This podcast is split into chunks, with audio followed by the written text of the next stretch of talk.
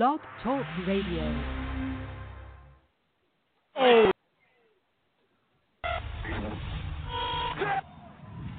We're here.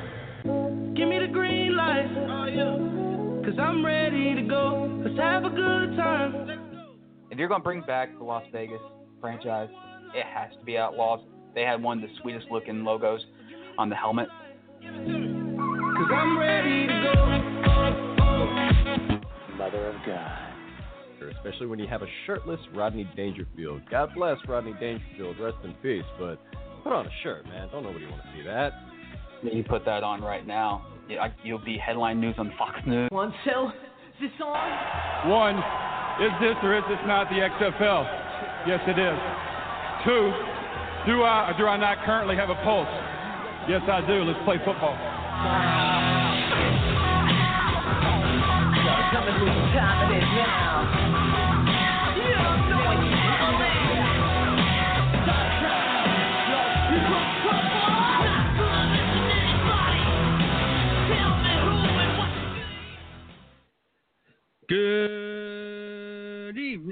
And gentlemen, and welcome to another edition of the Extreme Football Podcast. I am your host, J Dash, and we welcome you again to another episode.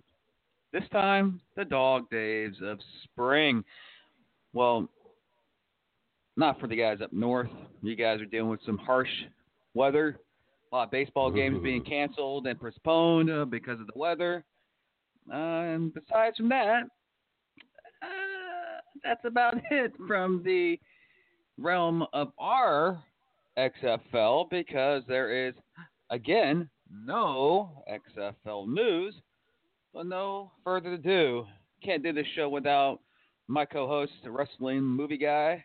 How you doing, buddy? Hey, hey, what's up, guys? This is the podcaster that flows like a butterfly but talks like a bee. Nice to see you guys again. Oh man, we need more XFL news. It's like, yeah, it's like we're right in the middle of the desert again. I got this glass of water next to me, but yet, you know, don't have much to talk about except maybe Steve Spurrier, perhaps. Well, as everyone should know, this past week or the last two weeks, the uh, Alliance announced the new city of Orlando to be its first inaugural city for their league slash first franchise. Kind of odd because the XFL's first franchise was Orlando. Uh, kind of interesting there, but if you want to know, that's I still have my conspiracy theory. But then the alliance went on to hire a former head coach of the United States Football League, the Tampa Bay Bandits, a two-time national champion in college football, and he did about nothing in Washington. Well, you'll, we'll get to that because um, my co-host is a Redskin fan, but Steve Spurrier is uh, the first official head coach of the Alliance. Uh, and kind of interesting is that me and my co-host will have two different opinions on this guy. And for myself, I'm a you know Florida State University fan, so I butt heads with Steve Spurrier multiple times in my football fanhood. And also, you got to admit, Spurrier was a good collegiate coach. He didn't do a dang thing in any professional sport that he's been coaching in. That's because of the Bandits or the Redskins. But therefore, let's dig into deep into this Steve Spurrier situation. A situation, in my opinion, just for some odd reason, I still think we're getting massively played here. But Spurrier is, you know, a University of Florida grad. He's a Heisman Trophy winner for the University of Florida. Gainesville is literally 45 minutes north of Orlando, eh, maybe an hour, depending on traffic, depending on what day you are, and depending if you want to stop at that Starbucks for coffee. But about an hour from Gainesville. Um, it's a this is and honestly is massive props to the alliance because you get Steve Spurrier, you get a massive name from the state of Florida that means that they do put a, the, the franchise in Orlando is in Orlando. It's it's done. Now you're gonna get every single Florida Gator fan who wants to go see former Gators go run down and score touchdowns, like Mick Hubert says, "Oh my, go Gators!" to go down to fun and Orlando. gun. Fun Um, and gun. So pretty much, if you want to get excited for all get all country football up in Orlando and old Florida Gator players, you may want to call Tim Tebow because he is swinging at everything that's thrown at him in his minor league debut. For instance, what put a smile on my face, a little cross check on this, is Drew Pomeranz, a Boston Red Sox pitcher who is coming back from a rehab start, faced Drew, uh, faced Tim Tebow three times and is a minor league affiliate and struck his ass out three times. So Tim Tebow, you need to go back to the sport that you're good at. Get away from baseball. But anyways, I can attack Spurrier because of my rivalry with Spurrier. I don't have no personal vendetta against the guy, but I just, you know, this Alliance football team is really starting to shape up to be like the Florida Gators who didn't make the NFL. Oh my type of team. So, but hey, I can't, you know, I can't, I can't, I can't hate on it. I just like I can mock the guy. I can. I'm not mocking Steve Spurrier. I'm mocking Mick Hubert, one of the worst play-by-play college football analysts you ever listened to. If you have time, fans, listen to YouTube. Uh, Florida Gator play-by-play Mick Hubert. This guy gets excited for simplest things. For instance, earlier this year, as you know, Florida wasn't really good in football this year. Of course, Florida State wasn't as either. So I'm not going to really bash Florida State or Florida because we both stink. Um, this guy got excited. I forgot who the running back was. I think it was Gillisley or something like that. Or I don't know who the running back at the time. And he was like, oh my, what a big run from him. His gain of three yards. What? he did all of that for three yards? Dude, you're losing the game by 17. That ain't going to do a damn thing. But anyways, I digress. Now, before I start, you know, insulting a lot of Gator fans in here, I really apologize, but that's what starts to look like what's happened down in Orlando. It's more of a campaign to get fans to get attracted to the team because of Spurrier, and it's located in Florida, which is very close to the University of Florida. And two, he has some pedigree in coaching. And three, he does have a good offensive mind for non professional sports. This move is interesting, but you could tell it's a business move. What do you think, my friend? Uh, I think it's kind of strange. Um, I mean, I know that he's a big name, but I feel like maybe you could have gotten somebody a little bigger. But at the same time, like this is supposed to be like a minor league system for the NFL, and he is in his 70s. So I guess in a way, it is kind of the perfect fit. But you may say you have no vendetta against him. I got a little bit of one because this dude was such a lazy, lackadaisical coach when he was with the Washington Redskins. That's how I knew him. I mean, of course, you know, you know, I saw the the fun and gun. The Gators are doing great, and when he came to Washington, I was we were all excited. The visor's coming, all right, you know, great fun. He's a he's a good talker. All right, let's bring him for this guy. And he was not the guy. He just he let so many things slide. And one thing that a lot of people don't realize when it comes to his professional record, not just as a coach but as a player, it's equally as bad. He was actually drafted by the San Francisco 49ers in the first round. He was supposed to be like a big time quarterback for them, but the same thing that they said when he was in Washington. He was lazy. He didn't want to put in the work to really learn, and he actually became a better punter than he was a quarterback. You know, George Blanda could kick a ball like 53 yards. That was excellent, but he could also really chuck that ball. So Steve Spurrier was a failure in the NFL before he even set foot as as a coach. So he stunk here in Washington. And what concerns me is that every time that he's gotten into professional football, he has, for lack of a better word, been a failure. Uh, he just has never put in enough time on it. And on top of that, right now, apparently he's still going to be affiliated with Florida in capacity, like a kind of ambassador or something. But he's going to have a lot of say in what goes on over there. So you're telling me that this guy is not only going to be the head coach of a semi-professional football team, which is going to get a lot of attention just days after the Super Bowl, but he's also going to still have his fingerprints in college ball Uh, that's a lot to ask of a dude that's like 73 years old. That's why it comes to uh, comes across to me as very strange. I'm not too familiar with uh, how well he did in the uh, in the U.S. Uh, sorry, the UFL. I can't remember what his record was. Uh, you could probably fill those blanks for me, but I just think it's a, a rather strange choice. If I had my way, would have gone after the tuna. You know, um, oh, good lord, why am I thinking uh, Don Shula all of a sudden? He would be a great pick, but he's like 94 years old. Um, good lord, this is why you lift all them weights.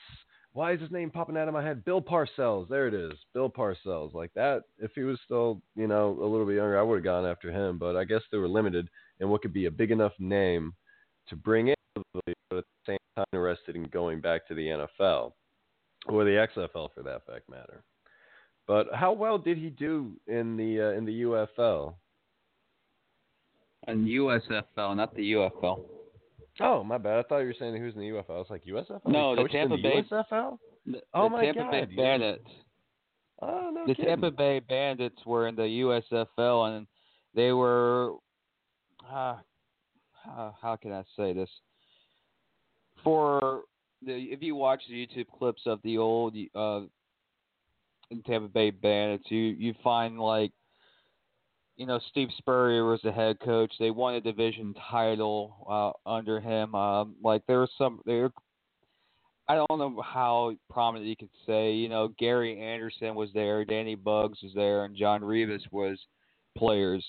Um, these these were you know at the time these were the lower grade professional players in uh, in in football. Uh, but Gary like Gary Sanders had a you know played in the NFL. He was uh, 20th pick in the NFL. Played in the NFL for six years. Didn't really do anything. Then went to the Tampa Bay Bandits. Bandits, in my opinion, at the time. Let's see. I'm currently looking at their. This is the Tampa Bay Bandits' three years of existence in uh, in professional football. 35 and 21 total. So Not a bad winning- they won. They won pretty decently, but they lost in the quarterfinals of every postseason they went to. Uh, so pretty much good good seasons, but once you get into the uh, playoffs, they became irrelevant. But when you look I at the, you can, you can say say. The owner is what I remember most about the Bandits because of watching that documentary, and I kind of feel like the owner had a lot more to do with it than probably Spurrier did. Like he was able to corral him, actually get him motivated to do what he needed to do. This whole thing, was it's Dan Snyder's fault as well. But what I was saying earlier, your coach is only as good as your owner sometimes. I think that might have been the case. But I digress. My bad. I interrupted you there. I just want to get that out before it slipped out of my head. oh, uh, you can get it out anyways, anyways. But you, you can do the comparison. The, the reason why I think Spurrier took more pride into the Bandits job is because he's coming back from his NFL career. Didn't do big, didn't do uh, anything impressive, so he wanted to re, you know make his name again. Then he got a coaching job at Duke, the be the Duke's football coach. Then he went up to Florida. So his motivation there was to get back into good graces so he can, you know, go to bigger or bigger, better jobs in which he did. Uh, I'm not down on the guy's coaching ability. This guy brought an explosive type of offensive attack in college football that was never seen in decades until that's like, how can I say? It's like the Oregon Ducks offense when Marcus Mariota, that type of offense, like when that thing is purring, it is hard to beat Oregon. When Florida I'll give you Gators offense was first introduced with Spurrier's fun and gun, when that offense was purring, you were not going to beat Florida in the swamp. I don't care if you were the Miami Hurricanes, the Georgia Bulldogs, the Tennessee Volunteers, the Florida State Seminoles, um, the South Carolina Gamecocks, and you could have had some of the best defenses in the country. Spurrier knew how to get that offense up and going. He coached the likes of Danny Wuerffel, uh, Tim, um, no, not Tim Tebow, um, Fred Taylor, Emmitt Smith, Shane Matthews. Shane Matthews, uh, Jesse Palmer, uh, Willie Jackson, uh, and the list goes on. There's so many great players that he coached in college that turned out to be some damn good NFL players. Hence, Uh, the guy who has the most rushing yards in the National Football League was coached by Steve Spurrier. Uh, I kind of gotta poke a little bit at that because when he came to Washington, oh my God, dude! Like he tried to turn the Redskins into the Gators. There were so many players that he brought, including Danny Wuerffel and Shane Matthews. Uh, it, he he would take players that just weren't, in my opinion, and the record shows, just weren't good enough to be on the Mark NFL roster. Thought a quarterback at the time? um, no, Mark Brunell came in, I believe. Uh, Joe Gibbs, yeah, he traded for him, so he came in around 2003, 2004, and Spurrier was fired in 03 in a really, really weird press conference because the Redskins had announced that he had resigned, and then he shows up at the final press conference and said, "I did not resign, but I'm not staying." It was just really weird. Just speaks volume about the dysfunctionality of the Redskins. It's you know maybe maybe if Spurrier went to another team like even the Arizona Cardinals, like maybe he would have done better. The Bidwills are not the greatest owners either, but they've more than the Snyder has his entire ownership. Uh, now he he is a great college coach. I can I will never talk trash about that. Haven't even talked about what he did with the uh, with the Gamecocks in South Carolina. Uh, a good friend of mine growing up, uh, she went to, to college, and of course she went to South Carolina and became a huge Spurrier fan. Uh, there's there's a lot of love out there in Gamecock Nation for Steve Spurrier, and if you guys think I just dislike him completely because of the Redskins, yeah, a little bit. But was he a great college coach? Hell yeah! I will never talk trash about what he did, and you're right, he did change the game. The college ball was crazy. I, you know, there were all these highlights, and they're putting like Star Wars effects in them. the guy was a revelation. But when it when it comes to professional football, I just I don't trust him. I don't trust him to fully get into it, like push himself. A lot of the times, again with the Redskins, he he allowed phone calls in the middle of meetings. If late, you're matter. Oh, wrong. Ah, no worries. I got to get out of here because I want to go play golf. And that's actually what he would talk about on the field is golfing in Ireland and whatnot. It's like, man, talk football, get you guys worked up. Otherwise, you're going to get fired in two years, and that's exactly what happened.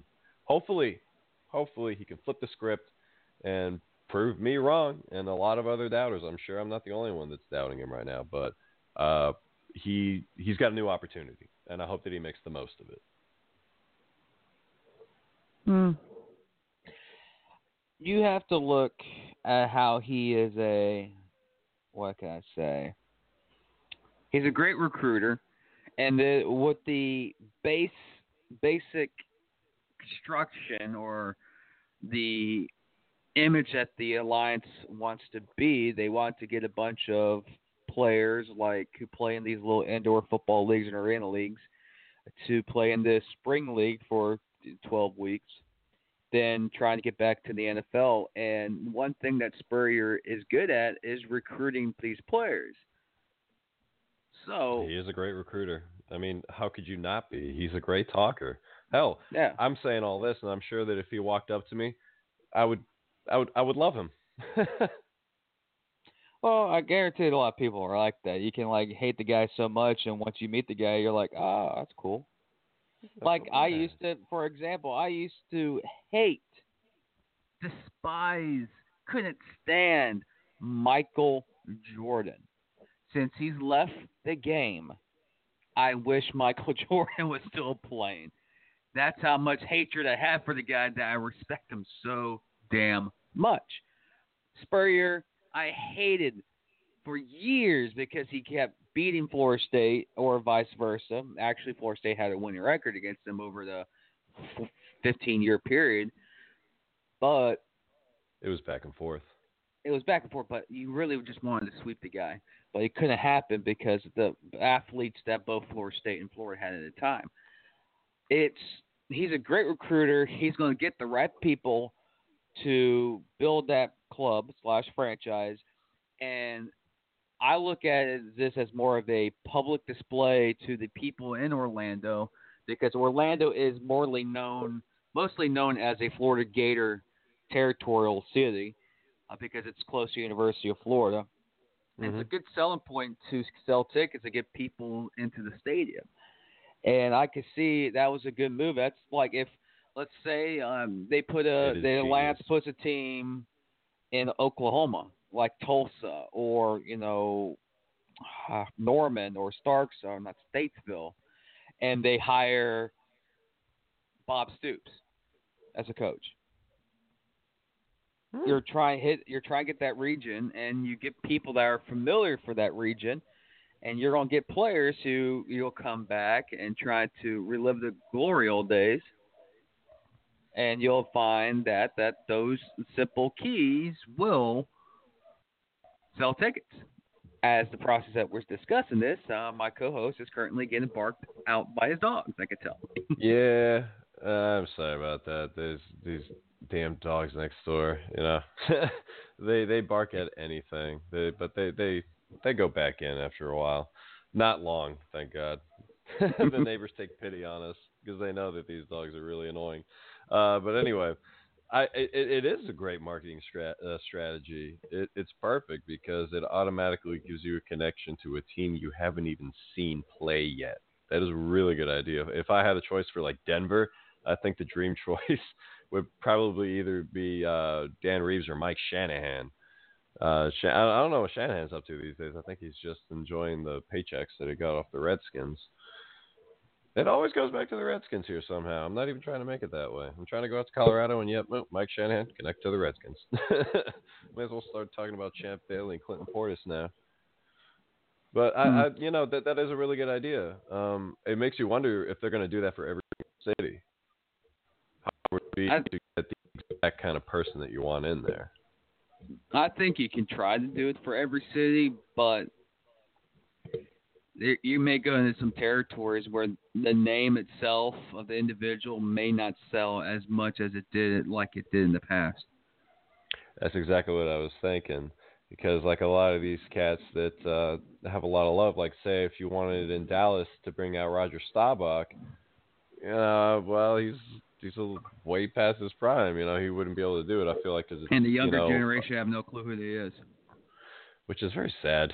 Even I hate Yeah. the Cowboys, but you gotta respect Roger Staubach. He's Captain Comeback. As many times as he burned us on Monday Night Football. Ah! I wasn't even alive It- then, and it's still. I look me. at it this way. like Bob Stoops is a pretty recent name within the last five years. Crap, he was the head coach of Oklahoma two years ago. Spurrier is Mhm. always in the news down here. He's always he's the face of a university and will always be a face of a university.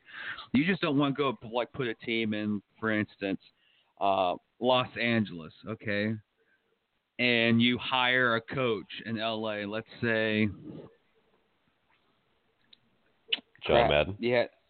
Uh, yeah, okay. To be closer to Oakland, you know, I mean, Oakland, LA has that connection. John Madden won't coach. I don't even. I don't haven't even heard anything about John Madden over years. Oh, I'm just saying theoretically, not Well, not in any kind of serious reality. No, just theoretically, like that's well, just theoretically, John Madden would sell tickets because people will think of Madden. Mm hmm But but take But- away the video games, even just Yeah. with his lore. Yeah, but right now you go John uh, uh, L.A. Put a team in L.A. and go. Oh, here's the new Airlines football team, and the head coach of this team is, oh, Derek Kelly. He's a former Oakland Raider. Okay. Uh huh. Like- Uh, Kobe Bryant is the new head coach. Just like that may sell if it's he's like a basketball team, but a lot of I think- these, Wayne a lot of these- actually, I think, would be perfect yeah, because he's like he he actually coached the more Super Bowls. A lot of people argue with you that Madden was the one that won all those Super Bowls, you know, with like Marcus Allen, but no, that was Wayne Fonts. People, a little bit of trivia for you. but basically, we do know that the Alliance hired their first coach, has their first team, basically has a lot of XFL stuff built into it, and still we've heard nothing from Vince McMahon. It is frustrating. It is frustrating. I don't know why he's not doing anything. Why is he not saying anything? I, I I know that we talked about take things slow, but that XFL, that earlier incarnation, didn't have another league coming out a year earlier. They didn't have that dog nipping at their heels. He kind of has to do something. Unfortunately, the NFL has backed him into a corner. What he does, who knows? It could be a public relations nightmare. I doubt it. I think he'll try to take it as chill as he can. But what is he even going to say? I wouldn't know what he did if it was a public script. You broke up on that. I didn't hear what you ended on. Oh, not what I was saying. Man, the connection today it's a little funky. We apologize, guys. A little bit of rain going on. Good stuff. Uh, what we were saying is, oh, sorry. What I was saying is that uh, what Vince says in retaliation to everything that's going on with the uh, AAF, it you wouldn't even know where to begin.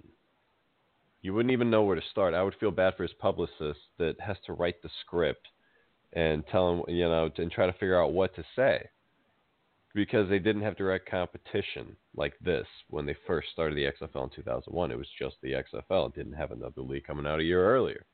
So this is a tough spot. The NFL is going is basically forcing Vince's hand. It's just a matter of time before he says something. Well, eventually he is going to have to say something, or maybe Mr. Vince is behind this whole thing. Hmm? That is true. There comes in the series. Good thing I'm that.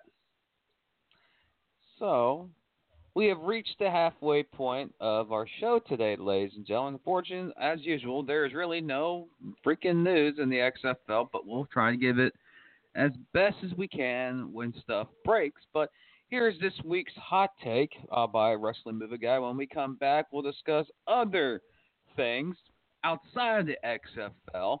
For instance, the National Basketball Association, Major League Baseball, and the NHL. Then, if you decide to join the program with text, messages, calling, we'll answer your questions and then get on to any other subject. Um, besides from that, here is this week's Extreme Hot Takes by the Wrestling Movie Guy. Ladies and gentlemen, it feels so good to be back for this week's new, unfiltered, uncensored, extreme hot take on XF Podcast. Now, since there is no big XFL news out there, and we have already covered the AAF's first head coach, Steve Spurrier, already, what else can I talk about? Well, like I said last week, this segment is constantly evolving every week. Why not talk about a film series while we wait for Vinnie Mac to make a new announcement? So, I'm going to talk about the DC Extended Universe and how Warner Brothers, not Zack Snyder, is to blame for the problems in the DCEU. I must first get this out of the way. I am a fan of the DCEU films, but they are not without their flaws. First of all, Warner Brothers has had a terrible reputation as of late for being a micromanaging film company. When the Dark Knight trilogy was made by Christopher Nolan, Warner Brothers was for the most part hands off, and they allowed their artist to do what he does make his art. And it worked, as the Dark Knight trilogy went on to make over a billion dollars at the box office and receive critical acclaim. So, so far, so good. After the series ended, Warner Brothers decided the time had come to make a cinematic universe to take on Marvel. They tried first with Green Lantern and Ryan Reynolds, but that film failed miserably, and that universe was canceled right away. The next move seemed like a Nolan move like before. They hired an artist who, when given freedom, can create a great film Zack Snyder. WE gave him the keys to the kingdom, and things started off well with the release of Man of Steel. Then came Batman vs. Superman. After the success of Man of Steel, Warner Brothers had grown overconfident that they could control Snyder and micromanage the film any way that they wanted by giving away the film's twists and terrible advertisements and teasers and cutting pivotal scenes to get the film down to two and a half hours from the full three hour runtime, thus making a muddled product that was disliked by many filmgoers. The film was restored on Blu ray, and fans could see what WB did to the film. They crippled it right out of the gate. Warner Brothers somehow managed to make Wonder Woman a success, thanks impartially to Patty Jenkins, the director. But again, they fell right back into bad habits with Justice League, again directed by Zack Snyder. Justice League finished filming in October 2016, and things seemed to be moving along just fine and on schedule until Warner Brothers saw the nearly finished product and felt that the film was unwatchable, but they couldn't think of a way to get out of bed with Snyder. Until March 12, 2017, when the tragic news that Zack Snyder's daughter had committed suicide came out. One week later, it was reported that Snyder was taking himself out of the post production to be with his family. This, though, turned out not to be true. Snyder was indeed fired by Warner Brothers and used the death as a cover for dumping Zack and replaced him with Joss Whedon for two months of reshoots. This resulted in a film that could have been considered enjoyable by some, but many felt was disjointed and didn't match the visions of things to come that were previewed in Batman vs. Superman. Justice League failed to break even at the box office, and the DCEU is now on life support thanks to the mess that Warner Brothers has made. Will WB learn from their mistakes? Perhaps, since after Justice League bombed, many of the previous producers have been moved on to other projects. Maybe this is the real first sign of change that can provide hope for DC fans. I know that was a lot to take in, but I hope that I have helped you film goers have a better idea of why DC has not been able to catch up to the Marvel Cinematic Universe and why Warner Brothers needs to just let their directors do their job and release the film as the director sees fit. That's what being an artist and a filmmaker is all about. Phew! Alright, you guys, what did you think of this week's rant? I know, I know. Where is the football? Where's the football? I don't know. I don't know. But what I do know is when more news comes out, I will most definitely be talking about it on here. But that is all for today. Until next time, let me know if there's something that you want me to talk about by DMing me at, at WrestlingMovieG or at XF Podcast. As you can see, we talk about a lot of different things here on Extreme Hot Take. So let me know what you guys think. And with that said, let's get the show back on the road. Back to you, J Dash.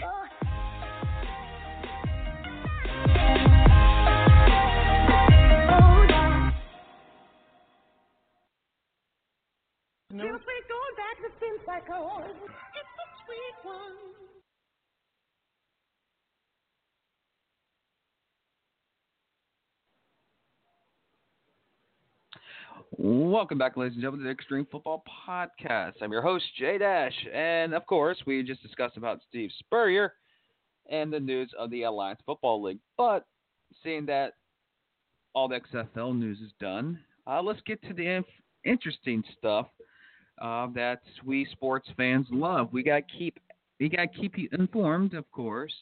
Uh, we do know that the NBA, yeah, the NBA playoffs and the National Hockey League playoffs are completely underway, and I get a text message from a person saying, "Oh my God, yay!" well, my buddy just said, just tuned into your broadcast, and dude, you're breaking up every five seconds. That's of that's our hands, man. We can't do it. That's the inter, that's either internet connection on my end or internet connection on, on my co-host end. We have no control be. over it. Well, I know that the weather's a little crummy out here. It's like all the trees are swaying in the wind, so I'm sure that that has something to do with it. It's unfortunate, but not a whole lot we can do about it, considering I'm in yeah. Virginia and you're all the way, or sorry, you know, I'm in the DMV, man, and you're all the way down in Florida. Makes it tough. Yeah, but hey, some nights it's perfect, and sometimes it's just not. But we'll battle through it. We always do. But of course, let's get into the NBA talk. As you know, the NBA playoffs are currently going on. Game one of the Western Conference Finals between the Oklahoma City Thunder and the Utah Jazz are currently going on. Utah is currently having a six-point lead at the moment. That is in Oklahoma City. We do know how the crowd in Oklahoma City is. They're considered one of the loudest fan bases in the nation. But well deserved. with six playoff series have been completed so far in the NBA playoffs, all game ones, of course. Um, the Washington Wizards fall to the Toronto Raptors. Heartbreaking for my uh, co-host, but you kind of expect Toronto to win We game got ripped one. off. No, we Oh. got ripped off. That fall on Mike Scott was. It completely changed the game. Ten minutes left. We're up by three, and all of a sudden, within like 20 seconds, you have a seven-point swing, thanks to a bull bleep uh, flagrant foul. And dude, refs, open up your eyes. John Wall was getting pummeled out there. Y'all not going to make any calls on that? It was a great game. Toronto, they play their butts off. Their bench is phenomenal. They are a really good team. Still not scared of them, but a really good team. They made a lot of mistakes, and we were picking up on that. There were a lot of turnovers in that game on Toronto and on us. We had, I believe, like 13 or 14 turnovers, but they had like 17. It was ridiculous. Number one seed, really? 17 turnovers? Man, uh, we we had that, and it slipped through our it slipped through our hands. Uh, Gortat didn't play well enough. Mahinmi didn't play well enough. Uh, basically, yeah, the big men. We, the, our biggest problem was rebounding. They were out rebounding us a lot, and yeah, Markieff Morris was doing great too, but he's a little bit injured. We'll see what happens on Tuesday. But I felt a little bit ripped up. I felt uncomfortable about it. We'll see y'all on Tuesday, you damn dinosaurs. But of course, game twos can change, and you know, in the series, you can have Mhm. a bad game, but you, it's not the NFL. Uh, it's not college football. You have to beat a team four times or three times, depending on the series length.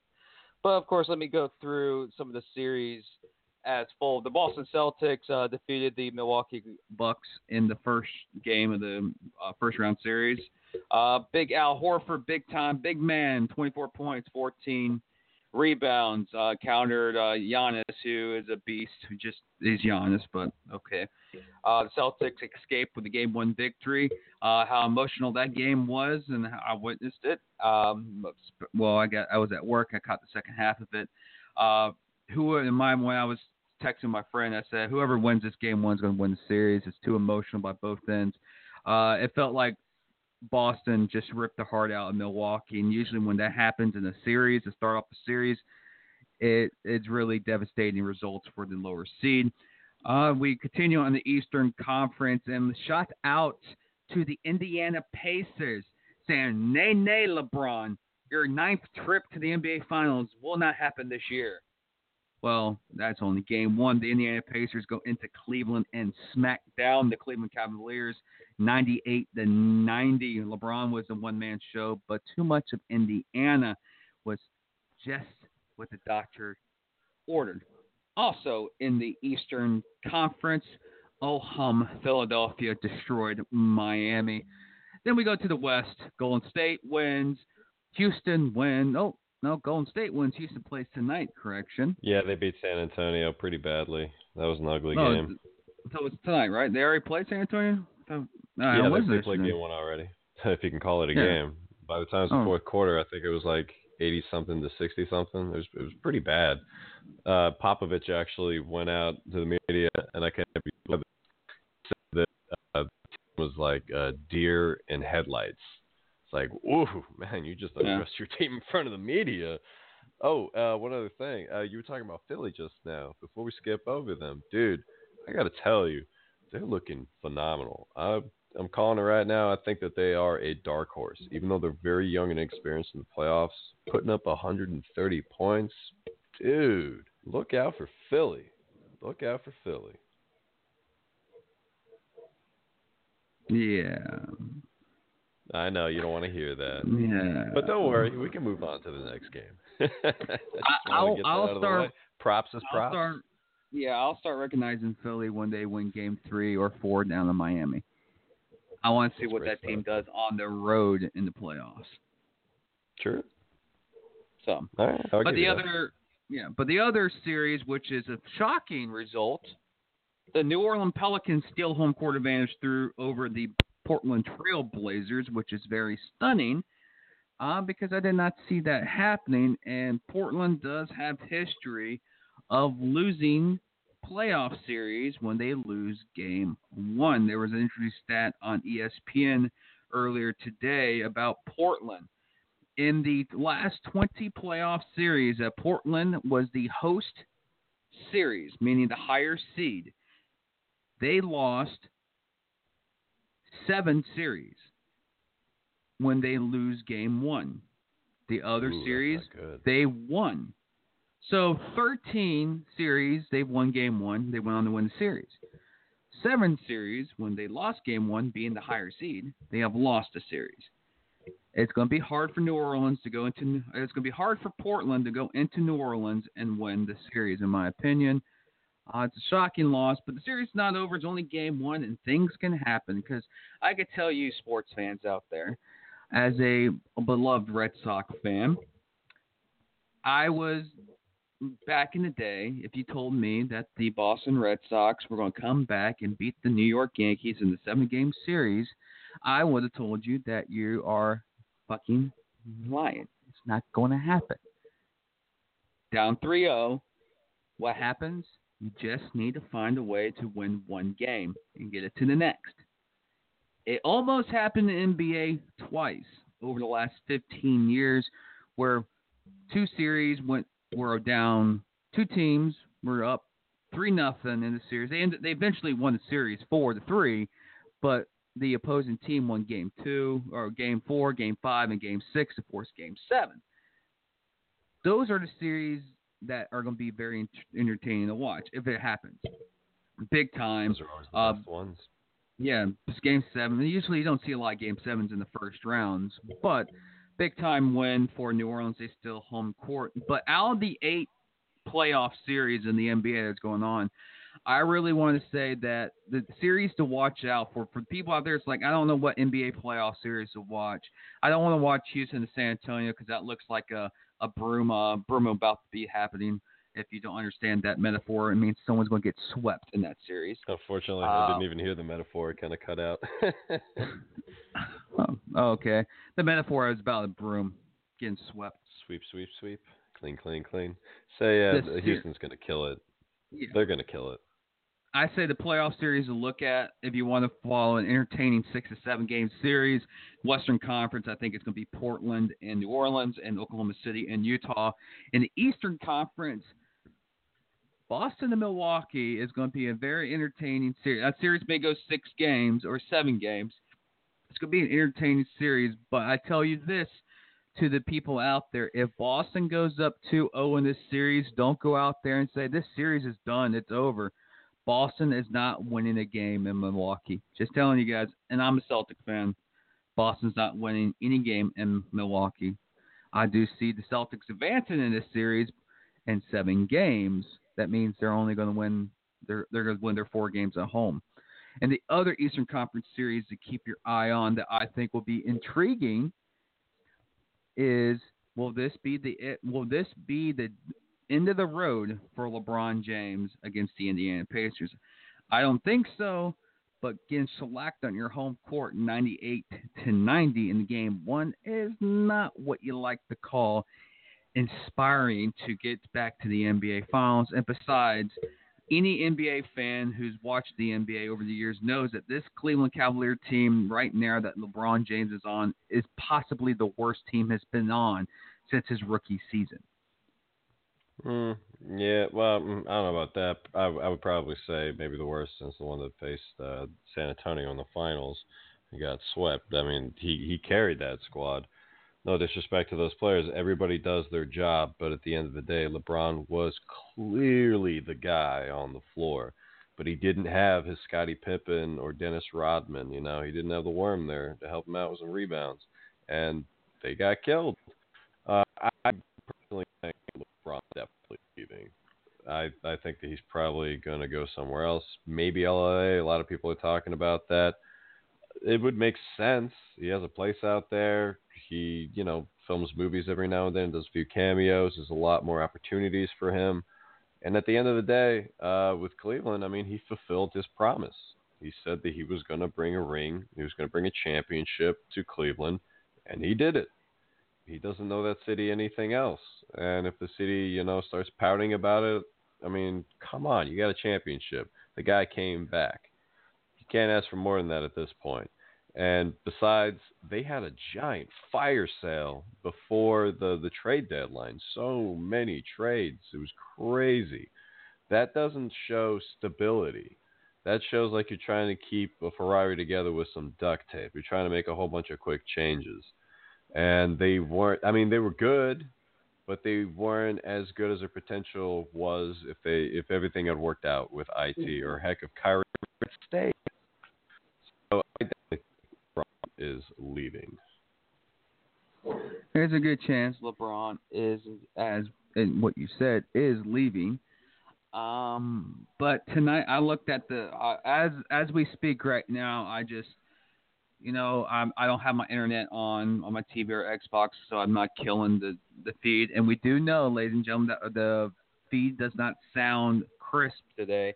There is a there is some heavy and slash bad weather on the East Coast, so uh, we have no control over that. Uh, but the Eastern Conference playoffs, in my opinion, is very intriguing. And I say this to a lot of fans out there uh, who are NBA fans in general, who've always said over the years that, oh, LeBron James and the Cleveland Cavaliers or the Miami Heat, whatever team he was on, they're going to be in the NBA Finals. The Eastern Conference is already settled. You know who it is. If Cleveland gets knocked out, by the Indiana Pacers this year. The Eastern Conference is wide open, meaning the Philadelphia 76ers, the Boston Celtics, even without Kyrie, and the Toronto Raptors are legitimate. Cont- and I can't leave out the Indiana Pacers if they did knock out the Cleveland Browns uh, Cleveland Browns. the Cleveland Cavaliers. it's a punching bag. the Cleveland Browns in playoffs, man, you are smoking something. Uh, I would like to see even it. The Pacers, the Raptors, the Celtics, the Sixers are all legitimate contenders to make it to the NBA Finals. But who awaits them in the NBA Finals? Most likely the Golden State Warriors or the Houston Rockets. So that would be one, two, three, and good night four games right there. So, as a fan, as a Celtic fan, I would love to see the Celtics make it to the NBA playoffs. Or they are in the NBA playoffs. Excuse me. Uh, the Celtics make it to the NBA finals. I will be, you know, ecstatic that they did, and it just makes me wonder: what if we had a healthy Gordon Hayward and a healthy Kyrie Irving? That would really, you know, that means the Celtics are literally one step closer to being a legitimate threat for the NBA crown. But basically, a lot of the game ones are going final today, and uh, very intriguing. I do believe four series are going to be in- interesting to watch. One series I think will go seven games, and that's my series against the Boston Celtics and the Milwaukee Bucks. And I'm a Celtics fan, so I think that series is going seven because I just don't trust this Celtic team without Kyrie Irving. But they proved me wrong today. So big win for the Celtics. They do win game one of the series and take a, a one game to nothing lead. And an interesting side note stat for you fans out there: when the Boston Celtics, this is going to be kind of a little homerish, and uh, well, damn it, it's you know it's stats, and I know a lot of you guys out there who are listening to this podcast. Thank you, by the way. Can't stand the Boston region teams, uh, but I'm going to I'm going to just gloat in this statistic. The Boston Celtics, after winning game one of any playoff series, that is quarterfinals, semifinals, conference finals, NBA finals, when winning game one, they win the series 77% of the time. That is Jeez. an NBA leading record. The closest team to that is the Los Angeles Lakers at 71%. But that's Of basically course. because both of those teams have been dominant when over the years. Well, one one franchise has 17 NBA championships, the other has 16. So stats don't lie. Usually, technically, no matter what series you're in, hockey, Major League Baseball, NBA, you win game one of a series, there's a good chance you win that series. The numbers don't, you know, the numbers don't favor the team that just lost game one, but they favor the one the game two, oh, game first game. But for the teams that are down 0-1, their chances of winning this series dramatically decrease if they go down 0 and 2. There are still zero teams in the NBA to ever come back from a 0-3 deficit. Zero teams. The question is. The question is, question is, you have to win a game in the first three games of the series. If you go down 0-3, that's pretty much putting the nail in the coffin. And usually, game four is just a send-off game to your fans, saying, "Hey, it was a great run. We're going to give you a win, we're going to go to game five, and the season's going to be over." I have a feeling that there's going to be a lot of teams like that, and I just have a feeling that over the history of the NBA, when a series is the best of seven, and that team's down 0-3, the team that's up 0-3 usually gives the other team that final win at home, so they can say goodbye to the fans. Um, but basically, I know a lot of Hmm. people don't believe that. I don't know about that. I kind of got to call shenanigans on that one myself. Well, you're a I'll Wizards fan, so Well, yeah, well, we're jaded, of course, but at the same time, I just don't see the logic of wanting to give another team the hope to try to come back because it's like you create a monster there. Oh, here, enjoy your win, you know, and then they get it, but and then all of a sudden that that lights the fuel that you know catches fire, and they could come back theoretically. But like you said, Yeah, nobody's ever come back down 0-3. yeah, but theoretically, that means you're still going to another. You're going back to that team's house for Game Five, and theoretically, 79% of the time, a team that's down three-one in the series is losing Game Five. That's not a good Well, stat. I'm, al- I'm always of the mindset you drown them out. Oh, you sweep them, too. So you know, too bad. You know, they don't get a win at home. Whatever. You got to. Now I remember there's an You go I remember kill. reading this article. That's the reason why I brought this up. The Boston Globe had an article. They interviewed Kevin Garnett, and they were talking about the the series against the uh, Miami Heat, not the Miami Heat, excuse me, ah, the Indiana Pacers back in 2009. Um, they played a best of five, best of seven series, and they were up 3-0, and they lost Game Four by like uh, 13 or 14 points in the interview so about the loss in the game. And Kevin Garnett legitimately said uh, said that they shut it down in the fourth quarter because they knew they were going back to Boston for Game Five. And they said, you know, we just want to, you know, you know, regroup. The game was out of hand, and and what happens when they went back to Game Five in Boston, and they just blew out Indiana by 20 some odd points. So some teams do they don't technically let the other team win. They just, you know, they either they're losing with like eight, nine points with like a minute left in the clock, they know they're not coming back, or they're down even bigger, 12, 13, or maybe 14 points. A lot of teams do shut it down. It's like, hey, tap the tip the hat, let these guys have their moment here, it, and just say, hope you enjoy it. It's your last home game because we're not coming back here for Game Six. So teams do do that. They do shut it down. They don't technically give the game away. They're like, you know what, they got this one. We're going back to our building in Game Five. So Yeah, I guess I could see that. It's kind of like uh, in football when you just put in your bench players and you just kind of run the clock. I can, I can see that. But I guess that's the exception to the rule. I just feel like most teams would just rather squash their opponents. Yeah, Don't give them a chance to come back. But uh, what's been going on in the NHL for our hockey fans out there? Besides Well, the it- choke it alls blowing another game one. uh, if you were listening to our Just Bring It po- uh, Just Bring It Wrestling talk on Thursday night, the when we came on air, the Washington Capitals were up a commanding five to two lead at the time. Four no, it was four to two lead at the No, time. It was actually I thought uh, they were up by two goals. Well, it was two to one. Then it became three to two, and there was, Yeah, was- like maybe was five minutes two. left. Yeah, it was, it was the, three to two. and Columbus scored the last two to take the lead. Yep. Well, in overtime as well, and I, and I called it. I said the Wizards are the Wizards, the Chokadols are the Capitals. they were up three two. There's maybe what five eight minutes left in the game, and I said, you know, Capitals are going to find a way to do it. They're going to find a way to choke it away. Going to go to overtime, and they're going to love it. And after we got off the air, looked up the score. What was it? Blue Jackets four, Chocodiles three. that series is currently going on. That was game one. The Columbus Blue Jackets uh, take game Yeah, one. Game two's on right now. Game two is currently going on, but the other parts of the Eastern Conference of the National Hockey League, the Pittsburgh Penguins bounce back and shut up the city of Philadelphia for at least one day.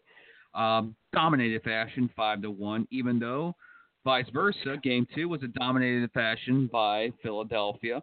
Game one was a Five-one. dominated fashion for uh, uh, Pittsburgh, seven to uh, nothing. So basically, here's the scores of this series so far. Game one, Pittsburgh beat Philadelphia seven to nothing. Game two, Philadelphia beat Pittsburgh five to one. Game three, Pittsburgh beat Philadelphia five to one. So technically, game four, Philadelphia will win five to one. So it'll be back and forth. Uh, very high scoring fair in that series. You really can't see. It's I, I watched uh, the highlights. Those type of series right there sorry that I took a shot at Philadelphia, but easy Philadelphia. Not every damn team in your city is going to be the Philadelphia Eagles.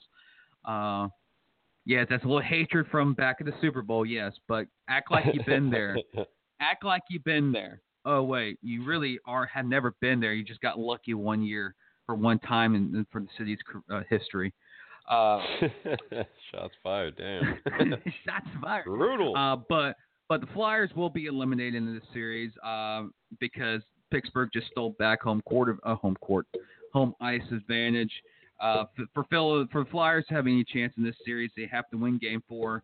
If they do, it's two two going back to Pittsburgh, and that means it's good. And then it goes to a best of three series. Uh, Pittsburgh wins game four. This series is over in game five. It goes back to Pittsburgh. They're losing. The other Eastern Conference uh, finals, uh, Eastern Conference finals, Eastern Conference series is the Tampa Bay Lightning and the New Jersey Devils. Jeez Louise, this is a uh, blowout affair in both matchups. Tampa Bay is just abusing New Jersey. Uh, New Jersey was the last wild card in the Eastern Conference. Is basically the eighth seed if they were in the old format. Tampa Bay is a hell of a team. The two best teams in the Eastern Conference belong in the same division with Boston Bruins and the Tampa Bay Lightning. They were separated by one point in the regular season. And of course, let's get on to those little Bruins. They really do nothing. They just play hockey because we're original six franchise and we just love beating down our rivals. First game, dominated fair over the Toronto Blue Jays, five to one. Game two, oh hum, another dominated fair. uh, that what I said. What did I say? Blue Jays? Yeah. the Maple, Maple Leafs. Leafs. That was ugly. Leafs. I saw some of those fights. Leafs, Blue Jays. Raptors, Toronto FC, all your organizations of Toronto stink. Uh, you got beat again, seven to three, uh, in Game Two. Complete dominating fair. Uh, the Boston Bruins have outscored the uh, Toronto Maple Leafs, uh, twelve to four in the series, and that's only two games. The series goes back to Toronto for Game Three. I do believe Toronto wins Game Three.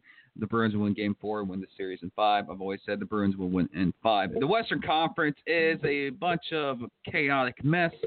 Uh, Anaheim, LA, interesting series. Uh, Anaheim, I think, is up one nothing. LA um, and Vegas is interesting. Uh, Colorado's down 0-2. Uh, the Wild and Winnipeg. Uh, Winnipeg is up 2-0. Uh, the Western Conference is not as intriguing as the East is because there's besides from Anaheim and LA, there's really in San Jose. Uh, crap, Anaheim and San Jose are playing. I get confused, and Las Vegas is playing LA. Besides Mm, yeah, those the Kings and teams and the Wild and Winnipeg, there's no traditional rivals battling each other in the Western Conference yet. Uh, until they're maybe in the next round, but the Eastern Conference, you have traditional rivals facing off against each other uh, teams that have history against each other, like Pittsburgh and Pennsylvania, Pittsburgh and Philadelphia. They call them the Pennsylvania War, East versus West. Uh, Toronto and Boston, traditional powers. Tampa Bay playing New Jersey. I don't understand how. I don't like how the new format is in the NHL. but hey, it's the playoffs, and if you watch playoff hockey, ladies and gentlemen, uh, every game is exciting. Um, it pretty much makes the regular season really meaningless, even though it's not. Uh, basically, besides from the Capitals not capitalizing, the NHL playoffs are pretty much uh, NHL playoffs are almost to a point where I'm predicting because of my bracket my little brachiology or bracket that fill on NHL.com. Um, as of, I still have the Caps. I have the Capitals making it to the Eastern Conference Finals, taking on my Bruins, which I have the Bruins Oh. beating the Capitals in a seven-game series. Um, but besides from that, hockey is different from the NBA, where home ice advantage really doesn't mean that much because you don't get like the little ticky tack fouls like you get in the in the NBA. Yes, home court advantage is awesome. Home ice advantage is awesome, but hockey is just a different sport than the NBA. It's like the NFL playoffs. You can go on the road and beat somebody in the NFL. You just know if you out if you run the ball, don't make any stupid penalties, and you just play your game, you're going to win the game. Usually you do that in the NBA, but in the NBA you get a lot of those some whistles that happen for the superstars like LeBron and Kobe and Kyrie and Steph Curry and John Wall and you know Dwyane Wade. You know those phantom calls. All fans we've seen it. In the hockey, you really don't see that because when there's actually penalties that happen on hockey, someone's hurt. Because when they come, when they do, when they make a penalty, it's like, hey, this is going to be two minutes for something. I'm going to make it legit. They don't blow phantom whistles in the NHL. That's one thing I love about NHL compared to the NBA and the NFL. There's no phantom whistles. And home court advantage is awesome. You, that's a key in the NBA. Home field advantage in the NFL is key because most likely, if you, you're home, you're going to win because you, you want to be in front of your home fans. Same way in the NHL, home ice is nice, but it's not the determining factor because hockey is just such a fast sport where it can switch on a dime. And we're only just past a couple of game twos here, and we're reaching record goal scores in the second in the second game of the series. That's awesome, and hockey is entertaining. If you don't watch hockey, go watch it. Just go watch a game in the playoffs. I guarantee you get instantly hooked, especially if you watch the NBC broadcast. Um, those guys are NBC does a very good job of broadcasting the NHL, and I wish they had the NFL completely, but they don't. Uh, besides from that, I'm enjoying the playoffs right now. Yeah, maybe because my both my teams are leading their series. Um, not because of that, because when the, my Celtics get eliminated, because I do think it's going to happen either in the first or second round. Um, I'll still watch the NBA Finals. I love watching the NBA Finals every year. It would be nice to see someone else in the NBA Finals besides the Golden State Warriors and the Cleveland Cavaliers. And I really do think this season is that year. NHL, I'd love to see my Bruins, but if it's not going to be the Bruins, I like to see the Penguins in there again. Um, because I just like I like Crosby. He's a damn good player, maybe one of the best hockey players in this modern era. I know you hate him. Uh, hopefully, uh, if Ovechkin can finally get over the hump, it'd be nice to see him there. And um, hell, if uh, Boston if Boston loses, I'm jumping on that Las Vegas bandwagon because apparently everyone else who's not a hockey fan, when they go and join hockey, they're a Las Vegas fan. Uh, they're doing some incredible things there for an expansion franchise, the number one seed in the Western Conference. That's awesome. So It is shocking. yeah, it's it's incredible postseason. I love it. E- An NBA, M- NBA, NHL, whatever. Postseason is great. Um, only wish that major professional soccer leagues like the EPL, Bundesliga, La Liga, they learn how to adapt a postseason, but they'll never do it uh, because they don't they don't believe in the playoff like we do. It's points, points, points. That's what it all comes down to. And what the heck was Manchester United doing congratulating Man City on a championship? Ugh. Just because they won doesn't mean we have to be really nice about it. We're Manchester United, man. Yeah, Yeah. but you're second grade to City this year. Hmm. That is true. Uh, they've Well, been Man City the won the first ten years. matches of the year. It was crazy. They, they- they put themselves up with so many points, it was impossible to catch up. I'm amazed that Man United was even able to keep it like this this close for this long because today was the official day that they clinched the title. And we lost to West Brom, I believe it was. It's like, really, man? Ugh. Uh, there any West Brom fans out there? Sorry. but man, it's looking like uh, we're running out of time here, if not already have. Uh, basically, basically, this is what we're going to do, ladies and gentlemen. Go watch NBA playoffs, NHL hockey. Come listen to us on Sundays. Get some in-depth advice. Maybe because you, you may think, hey, J Dash, you're one arrogant mother effer. Well, you know how you stop me? You get my teams eliminated. Then I'll go as well as my teams. But besides from that, hope everyone's having a good weekend out there. And I'm sorry that we don't have a lot of NFL news. NFL news. XFL. Know. Yeah. Uh, I just looked on my Twitter, and the first thing that popped up is that we're two weeks away from the NFL draft. So basically, in two weeks, we actually be talking about some legit football news. We may be going looking over some draft picks, uh, see what players are in certain situations.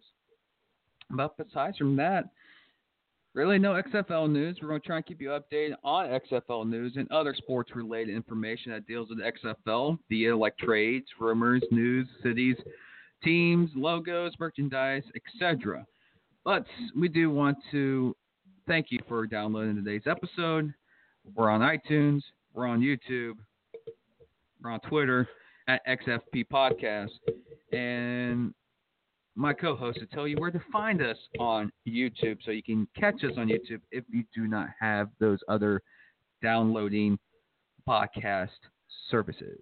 That is correct. I am in the process of uploading all of our podcasts up at Wrestling Movie Guy. Just look up Wrestling Movie Guy on YouTube. You will find me right there. Click on it, find the playlist, and voila, all the podcasts are going to be there. It takes a while to upload them all, though, so it's taking me a little bit to get them up, but I got a couple. If you're already hearing us, then you probably already heard those. But if you got friends, like you said, or you're listening to us and you're doing it through YouTube, maybe, you know, leaving a little Easter egg for the future. If you're listening to this in the future and you're seeing it on YouTube, thank you. Uh, yeah, guys, make sure you follow us at Wrestling Movie G at XF Podcast. Make sure you subscribe to the YouTube channel Wrestling Movie Guy. There will be more stuff coming out soon. And with that said, I think we're uh, just what don't forget your wrestling fix, of course. Wednesdays slash Thursdays we go back and forth on it, but we every week we're going to be talking about Monday Night Raw and SmackDown Live. So to you wrestling fans, don't forget we still got that coming. And now I think we're set. So you know where to find us. You know where to watch us. You know where to tweet us. You know how to get interactive with us. Interactive. Interactive with us. Interactive. Con- contact us. Message us. Tell us what you want us to talk about. It's up to you. We'll be back Thursday for just bring it wrestling talk, and we'll be back here on Sunday for some more XFL news. That's the wrestling movie guy. I am J Dash. Enjoy the rest of your Sunday and go watch some NBA playoffs slash NHL hockey playoffs because it's very exciting first round action, and this is just the start of it. We'll be back later in the week, ladies and gentlemen. Thank you for listening to the Dog Days of Spring, episode eight of the Extreme Football Podcast. Take it easy, guys. Oh, I'm touching myself tonight.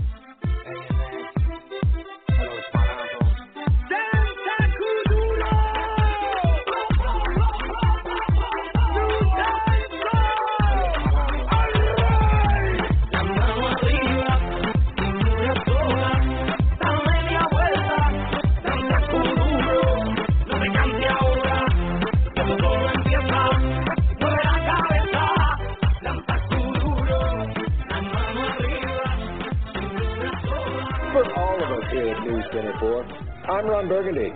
You stay classy, San Diego.